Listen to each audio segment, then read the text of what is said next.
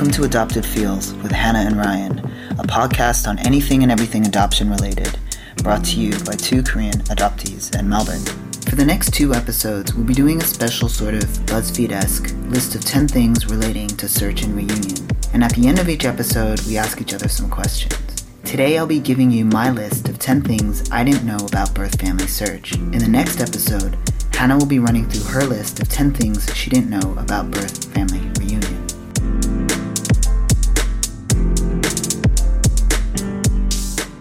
Here we go. ten things I didn't know about birth family search. So a bit of background. The first formal step I took was in August back in twenty fifteen when I approached the Department of Health and Human Services in the state of Victoria to contact the adoption agency on my behalf. I was adopted through Eastern Child Welfare Society, now called Eastern Social Welfare Society.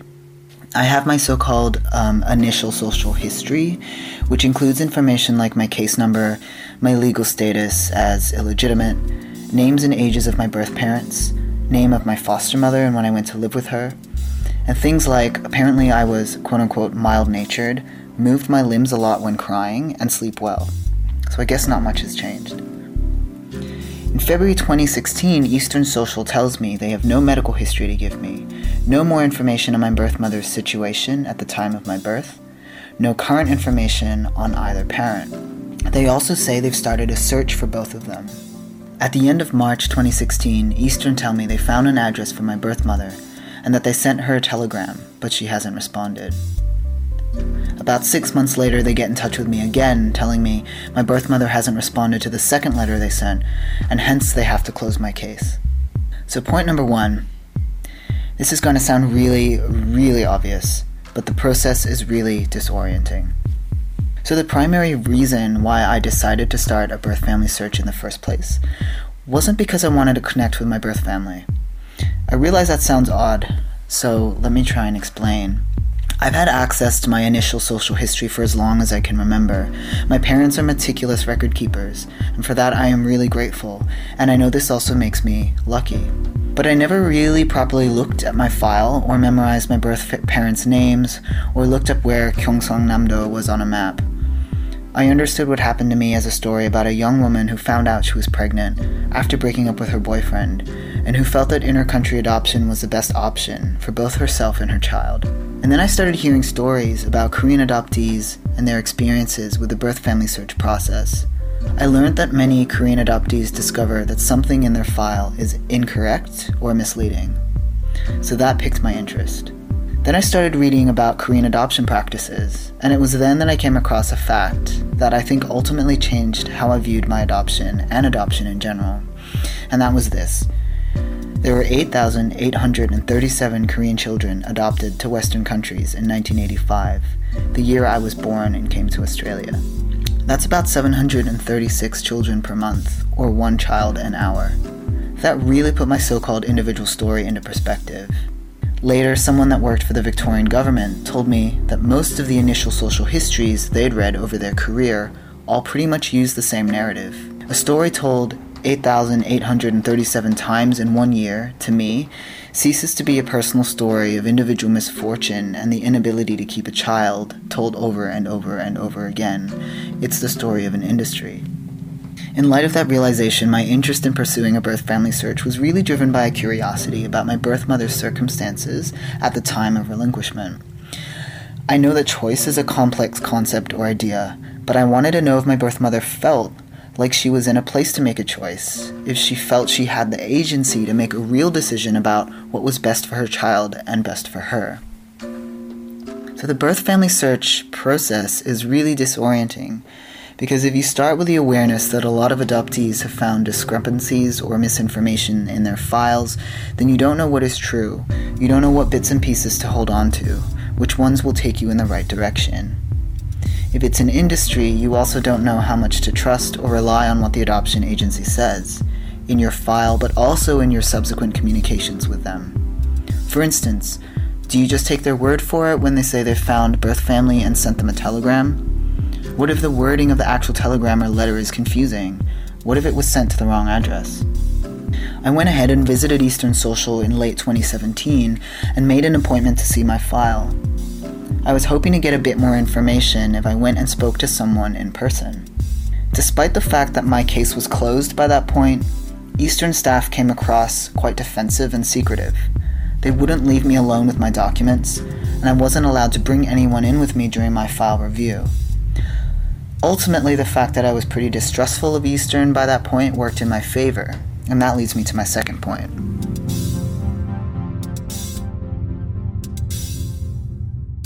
So number two, searching is not straightforward, and you may have to try multiple avenues and approaches. So in March twenty seventeen, roughly six months after Eastern closed my case, I contacted the adoptee-run organization based in Seoul called Global Overseas Adoptee Link, or GOAL, for help. They initiated a search, but unfortunately the search broke down due to staffing changes and a tenuous relationship between the organization and the Korean police.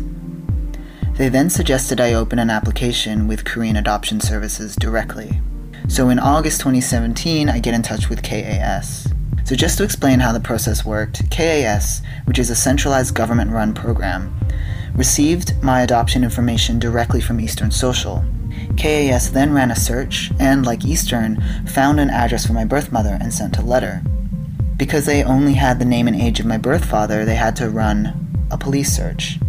They also emailed me a form called Notification of Adoption Information of Petitioner, which basically replicated the information from my Eastern file, because it was taken from it. Except this notification actually gave me a few more details. For instance, it listed my original resident registration number and the resident area of my birth father. While this is happening, I was visiting Seoul on something like a fact-finding mission, and as I mentioned, went to Eastern Social seeking more information. I also visited GOAL in person, and they very kindly created flyers with my baby photo and name on it so that I could circulate them in Masan City, where I was born. At GOAL's recommendation, I also went to a local police station in the neighboring city Changwon and submitted my D N A to go onto the missing persons register. I think the local police were quite intrigued by, by my situation and agreed to search for my birth mother. Unfortunately, they were unsuccessful.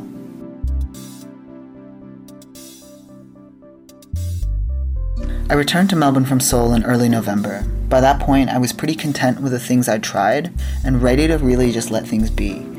I'd had some really amazing experiences, including meeting my foster mother and visiting the maternity clinic in Masan where I was born, which happens to still be open. I was incredibly lucky as the clinic had a handwritten record of my birth, and so I could verify my birth date and time. I even got to meet the midwife who delivered me. Plus, I got to spend some great time with friends in Seoul. So the night I returned to Melbourne, I received an email from my K A S caseworker saying she had just got off the phone with my birth mother. My birth mother responded to the second letter that K A S had sent. She had never received the letters from Eastern Social. So it's tiring and it's laborious emotionally, physically, and time-wise, but I would really caution against taking the adoption agency's word for it when they say they cannot find birth family or that they found them and they haven't responded. And if they close your case, try other avenues or approaches. Number three, it's not simply a fact-finding exercise. So when I initiated my birth family search, I really framed it in my mind as an information gathering or fact-finding mission.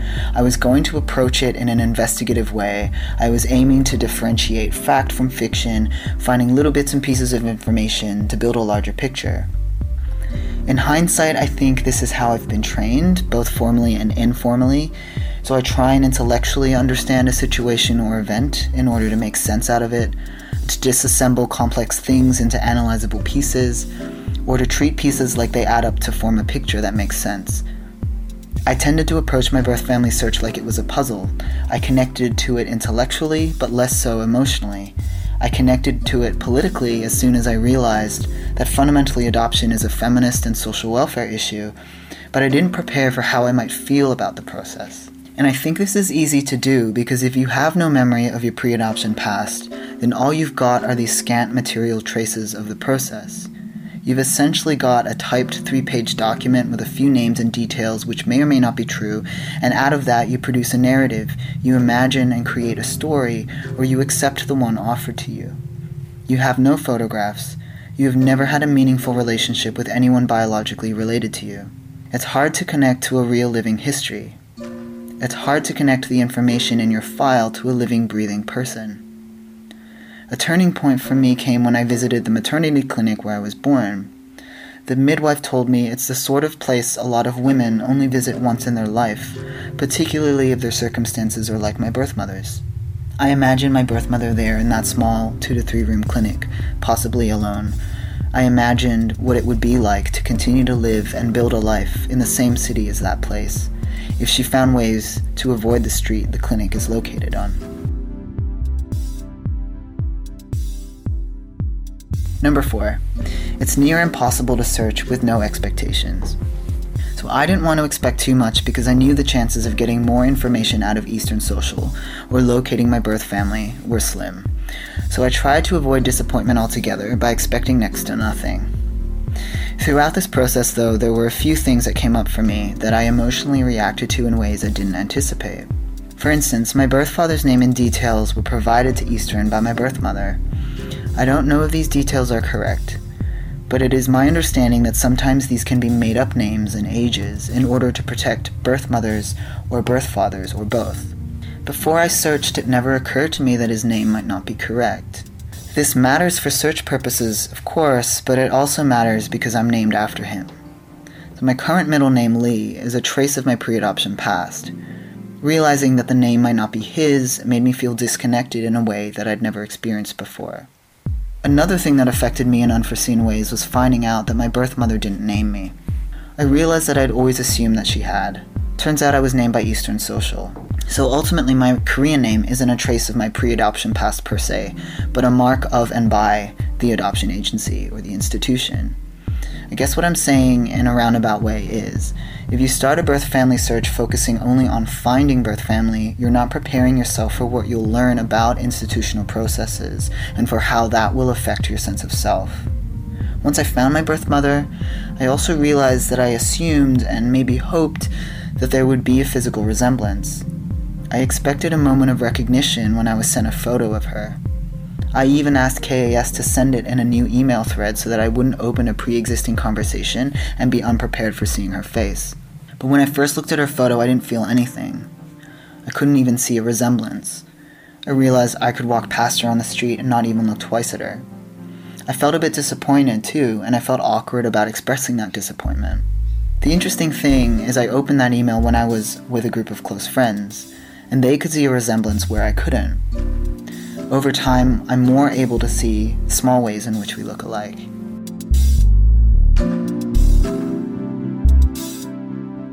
Number five, you might never feel ready. If you're like me, that's really a general statement about life. Really. But anyway, you might never feel ready for anything, even if you hope things will happen and fall into place. Obviously, that doesn't mean you shouldn't fumble your way forward or around or through it all.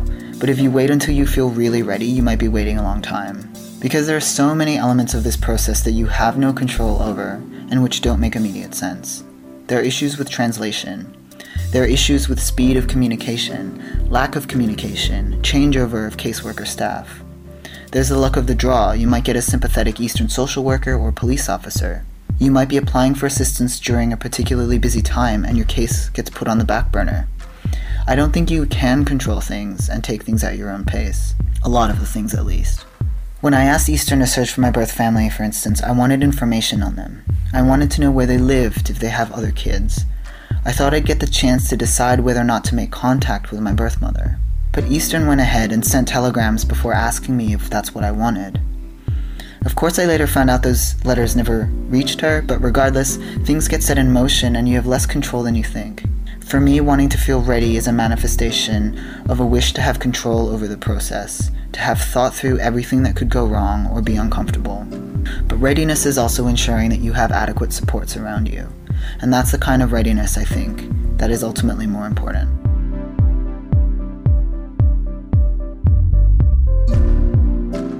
Number six, it might open up other aspects or dimensions of your life. So I believe that opening yourself up to this process has associated, if unpredictable, consequences. This process has amplified aspects of myself and personality, for instance, that I didn't pay as much attention to in the past. For example, throughout much of this process, I've often felt like I'm witnessing events in someone else's life. I have to consciously and willfully try and emotionally connect with what is happening around and to me.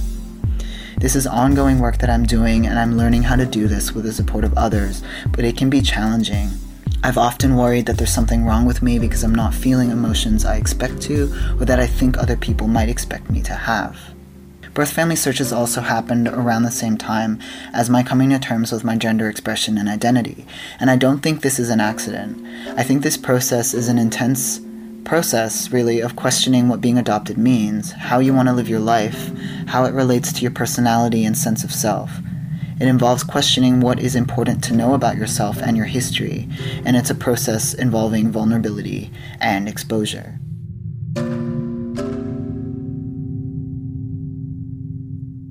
Number seven, it may make you feel more ambivalent about Korea. So I've always felt unsure about what it means to be Korean, but to have no cultural awareness. I spent most of my high school years attending an international school in Seoul, but I largely viewed my being Korean as an accident. I think when you're adopted, you can feel like who you are, your name, nationality, all of that is contingent and accidental because you might have easily been someone else. When I started a birth family search, when I started learning about how a child is made into an orphan and then made into an adoptee, and when I read about Korea's military versus social welfare funding in the eighties, it made me feel much more ambivalent about Korea. I don't think that the birth family search necessarily makes you feel more connected to Korea in a totally positive way. So I think you're going to have to grapple with a lot of contradictory and ambivalent feelings about the country and its practices. Number eight, communicating can take a long time. So I really found that communication was difficult and, and took a long time, and I don't just mean communications with agencies and caseworkers, but I also mean once I was connected with my birth mother. So there's definitely issues with translation, like culturally and linguistically, but I also found that even though there was so much anticipation from my end, or maybe because of that anticipation, I found I would put off replying. I'd put off just sitting down to properly think about what to say to her. And there are and were a lot of protective barriers that I'd built. So I think giving yourself permission to take your time with things and treating yourself with compassion is really important. Number nine, you're risking a lot. By starting a birth family search, you're really putting yourself in a situation where you have a lot to lose. You risk disappointment and abandonment. It may upend many of the things you've believed to be factual about your past. In a general sense, it may throw into question what being adopted is and means for you personally. Being adopted may take on a deeper significance. It has definitely become a more substantial part of my life and identity since I started actively searching. I think you can also feel like you're risking relationships with your adoptive family. Even though my parents have been very open about the fact that I was adopted for as long as I can remember, there's still the worry and fear that by starting a birth family search, you're somehow betraying them and risking hurting their feelings. It's also really easy to lose focus on what is happening for you if you're constantly worrying about how others around you are feeling. Many times I've had to give myself permission to take my time processing things and to give myself the space to choose when to communicate things to others. So the birth family search can definitely be daunting, but I believe that as adoptees, we are more resilient than we believe we are, and there are plenty of supports out there. And that leads me to my last and final point. Number ten, you also have so much to gain. You have so much to gain from starting a birth family search, in spite of all the hesitation and ambivalence and the frustration. This process has involved an expansion, deepening, and strengthening of friendships and connections with other adoptees as well as non-adopted people. I've learned that being adopted is something that connects as much as, or even more than, separates. I had really sweet moments with my foster mother when I met her in twenty seventeen. Even though she had no time nor interest in my vegetarianism and fed me copious amounts of seafood and corn dogs. She gave me the firmest hugs, showed me photos she'd saved of me when I was a baby, introduced me to her beautiful family. She can't speak English and I'm rubbish at Korean, but she video called me when I was at the airport on the way back to Australia just to wave vigorously at me. All in all, I've been really overwhelmed by the support I've received, by the kindness other people have shown me, and by the willingness of others to open up and share their experiences and insights. And this process has forced me to be more vulnerable, to ask for help, to seek company when thinking about the broader and more existential questions that being adopted has brought up, and it's also taught me to be more patient and forgiving with myself.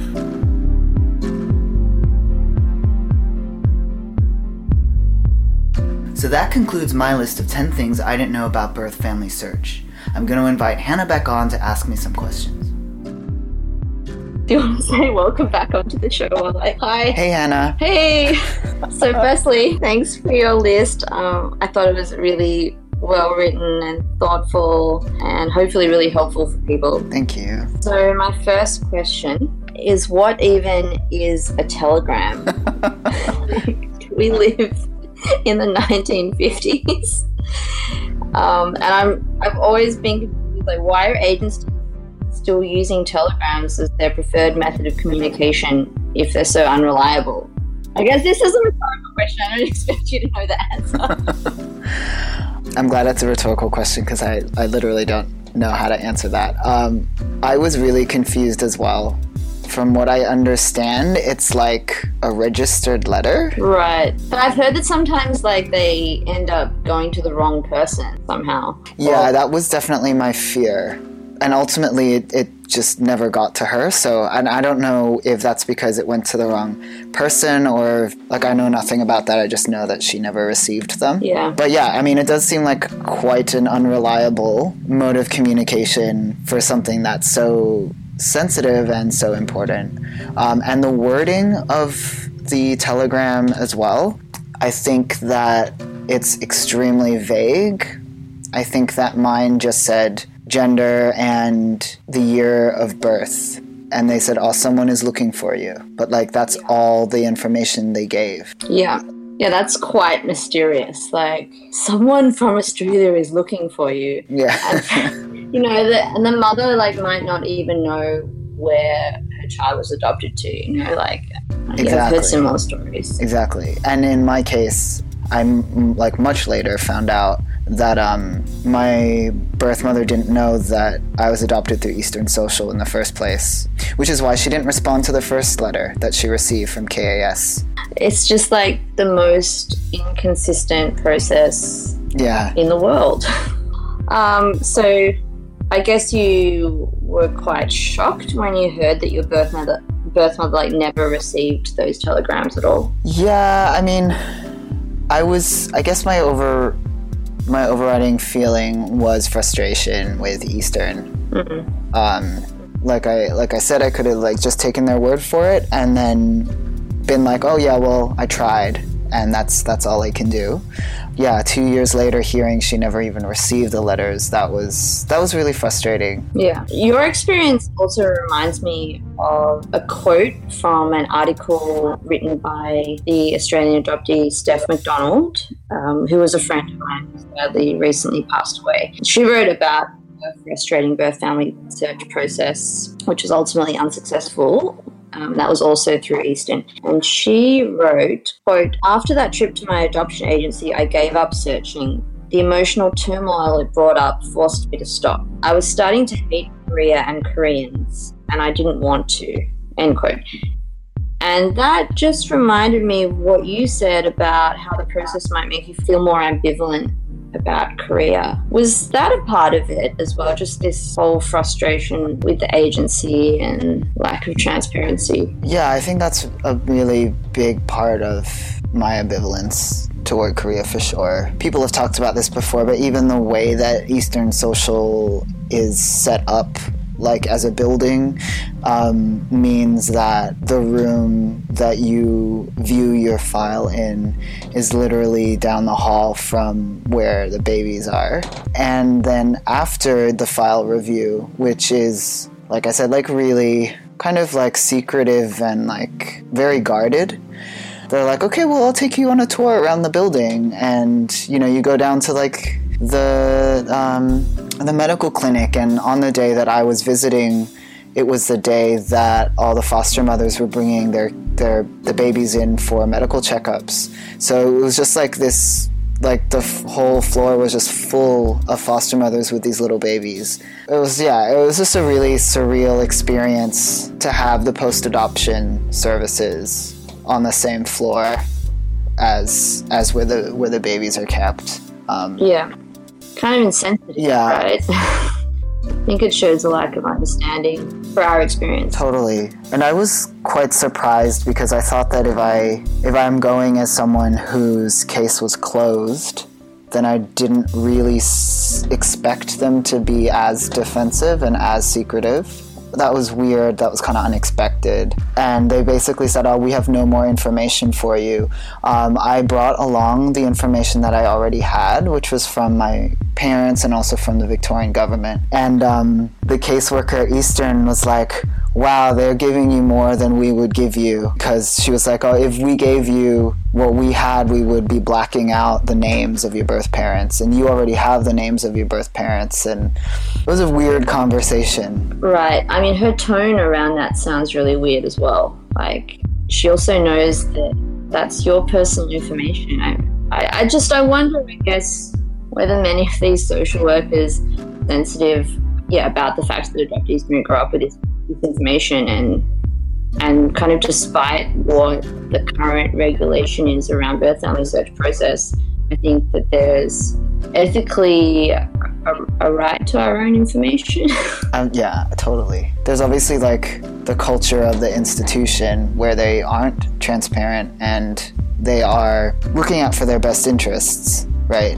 And then I'm not sure if there's also the other cultural aspect. Like I've heard that, you know, some caseworkers will be like very unwilling to share certain parts of your file if they think that it's in your best interests to not know it. Mm. So they are in your best interests keeping stuff from you. This is, by the way, what I heard from, from the Victorian government, that sometimes in dealings, in dealings with uh, Eastern, there's a bit of a battle over what is the best interests of the adoptee and what is the right that the adoptee has to their information, and they can come into conflict. Yeah. I've also heard stories um, like such as, you know, the Eastern was able to contact the birth mother and the birth mother um, declined contact or something for whatever reason. And then so Eastern decides that, oh, it's it's like kinda just to say that we couldn't find her. Sorry. um, yeah. I understand, but that's just completely wrong. Yeah. yeah. Straight yeah. up wrong.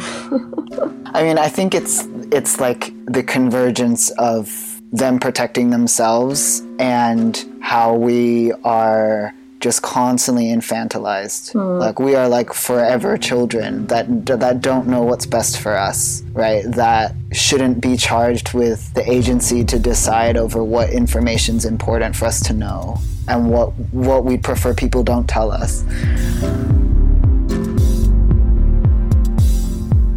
I was also wondering, you said that you've discovered that your Korean name was given to you by Eastern and not by your birth mother. I think it's um, like unfortunately a really common experience. You know, I've even heard stories of, of adoptees who like tattoo their Korean names, but like only, you know, later to discover that that it was just a name from the adoption agency. I mean, I, I've also, I kind of had this interesting discussion once with an adoptive mother in Australia where, where I said that, you know, if it's just a name given to you by a social worker, it's not necessarily that meaningful. And she was like, oh, actually, you know, in my son's case, it was a name from the social worker, but it is very meaningful because, you know, it was, anyway, I'm just wondering what your thoughts were about that. Well, I guess my feelings about, about my name, there, there's the fact that it was given to me by a social worker. And there's also the fact that I was named after my birth father, and my birth father's details, I'm not sure if they're true. I think there have been at least two police searches for him. They know, based on my file at least, they know his age, where he's from, his level of education. I don't know if he has an incredibly common name, but it just raises questions for me. So so basically, it's, is his name on my file actually his name? Um, and then secondly, if I was named after him, then it's kind of like two levels, right, of is this really a real connection or not? You know, now that I'm older and understand a bit more about this, I would have preferred to have been named after my birth mother than my birth father. But and that's another that's an, another issue. But um, in some ways, I feel like it's really fitting that my name comes from the adoption agency, because the adoption agency played such a huge role in me being where I am now that them naming me as a symbolic act, it doesn't feel very nice, but in some way it's like, well, it fits in, in a really weird way. Yeah. You talked about how birth family search might open up other aspects or dimensions of your life. And I think that's a really interesting point.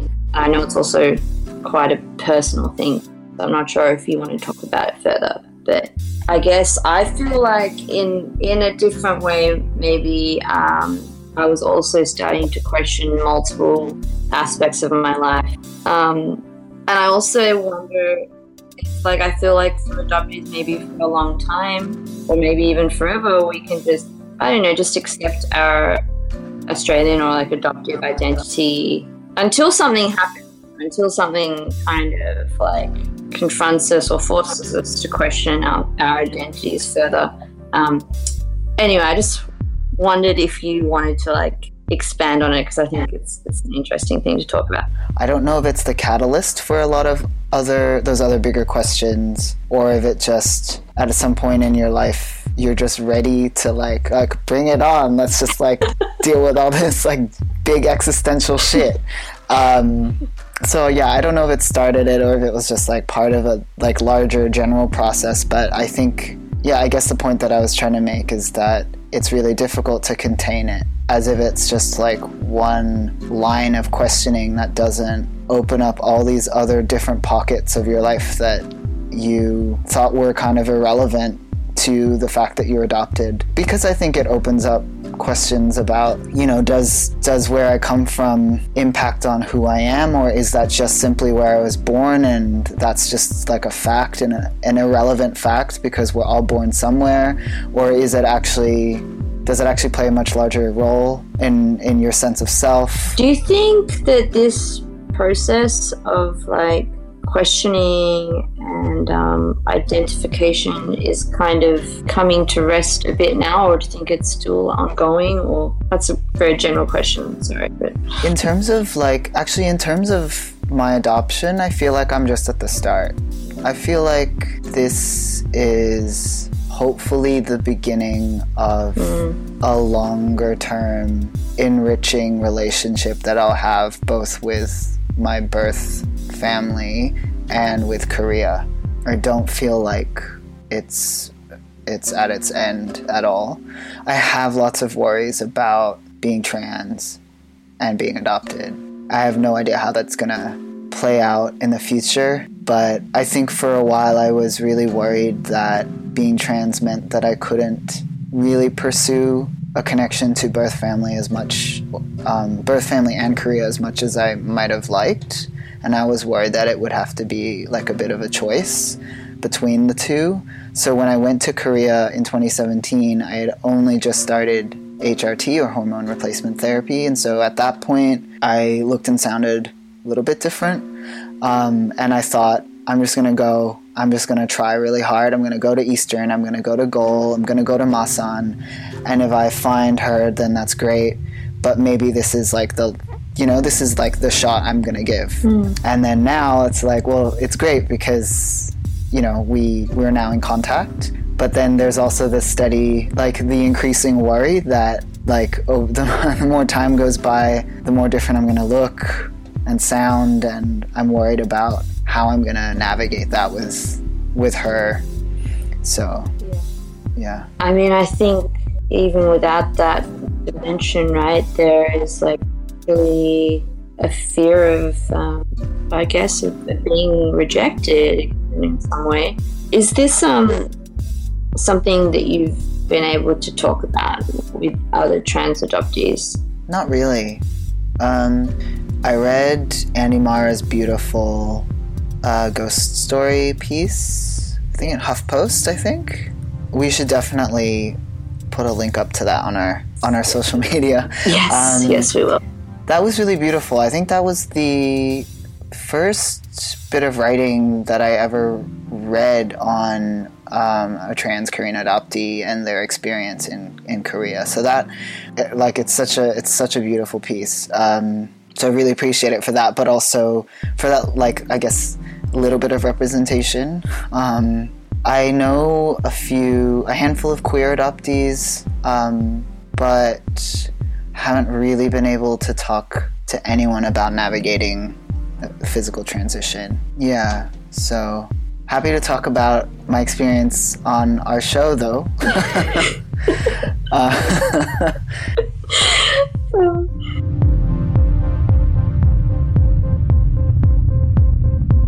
Because you mentioned it, so you have um, now organized a time to meet with your birth mother in person.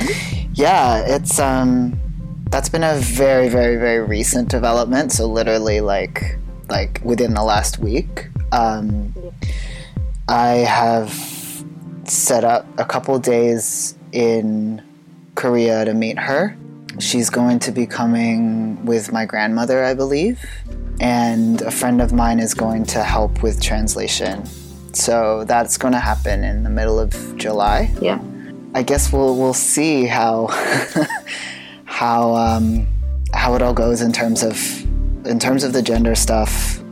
I guess especially that's my biggest concern, is that it's kind of hard to hide it, and I'm really worried that she's yeah, I guess she, that she's going to reject me or freak out and be like, but no, you know, but I, I had a daughter. Yeah, who knows? I don't, I don't know if she's religious. Um, and then I don't know what my, if she's coming with my grandmother, and my grandmother was, from my understanding, the person that facilitated my adoption. Um, I don't know what, if my grandmother is religious. Um, I have, I have no idea. I'm going to speak to my friend beforehand about, if it does come up, which I imagine it will, how I would like my friend to explain it to my birth mother. Yeah. Um, I feel like if we can sort of draft and brainstorm that conversation before it has to happen, I feel like that would make me feel like somewhat more prepared for it. But yeah, it feels like a really big risk, because I feel like this is going to sound really pessimistic, but I'm worried that, like, this time that I'm in right now, which is the time where she's agreed to meet me and we haven't yet met, yeah. like, I'm worried that this is going to be, like, the best time, because it's a time of anticipation, and it's a time before she's rejected me, and it's the time when everything feels like, like there is a future, you know, like there is some sort of positive relationship that we could have, um, and it would be really, really sad to to think that, oh, this is the like this is the best it was gonna be, or something, if that makes sense. I really hope that, you know, worst case scenario is that um, she's shocked and maybe, like, needs some time, and then I think you're just so I think you're just really courageous in this whole process, and also, like, sharing this with us. Um, and I, I kind of wish there was more guidance or, like, stuff out there on this. You know, like, when I went into Search Reunion, um, there were a lot of, like, resources that I could draw on, you know, to kind of prepare. And yeah, I just feel really privileged in a way. I, it's simpler for me. Oh, I don't think it's simple for any of us. Honestly, I think there are resources, but yeah, I just, I don't think that it's ever really probably straightforward, and without its difficulties and and all of that. Um, I mean, the other great thing about the timing of my meeting with my birth mother is that, um, well, the week after, I will be, we will be doing a uh, episode in the same country, which is yeah. great, and and probably for our listeners, they're like, oh, we wanted to listen to the, this audio quality. Um, yeah, so after I see her, I'll be back in Seoul for a week, and I'll, like, you know, obviously get to hang out with you, and um, there are a few queer adoptees in Seoul that I will also kind of reach out to, and um, I feel like there there are lots of supports out there, and um, and then the week after that's of course the gathering. I feel like I'm I'm definitely not going to be alone. Yeah. In some ways, like those three weeks could be just like incredible. Who knows? We can only hope. I think it, yeah. No, it sounds like I just I think no, I think it will be um, really fulfilling in a lot of ways. And then yeah, with the timing of like your you know your reunion in the first week, then there'll be like lots of opportunities for um, like debriefs and drinking and debriefs over drinking. You know, that's what I'm expecting. Thanks so much for listening. I hope you found this episode useful. As always, if you have any questions, please shoot us an email to adopted feels at gmail dot com. Follow us on Instagram or Facebook at adoptedfeelspodcast. You can find us on Twitter at adoptedfeels. And if you like what you hear, please rate us on iTunes and or support us via Patreon.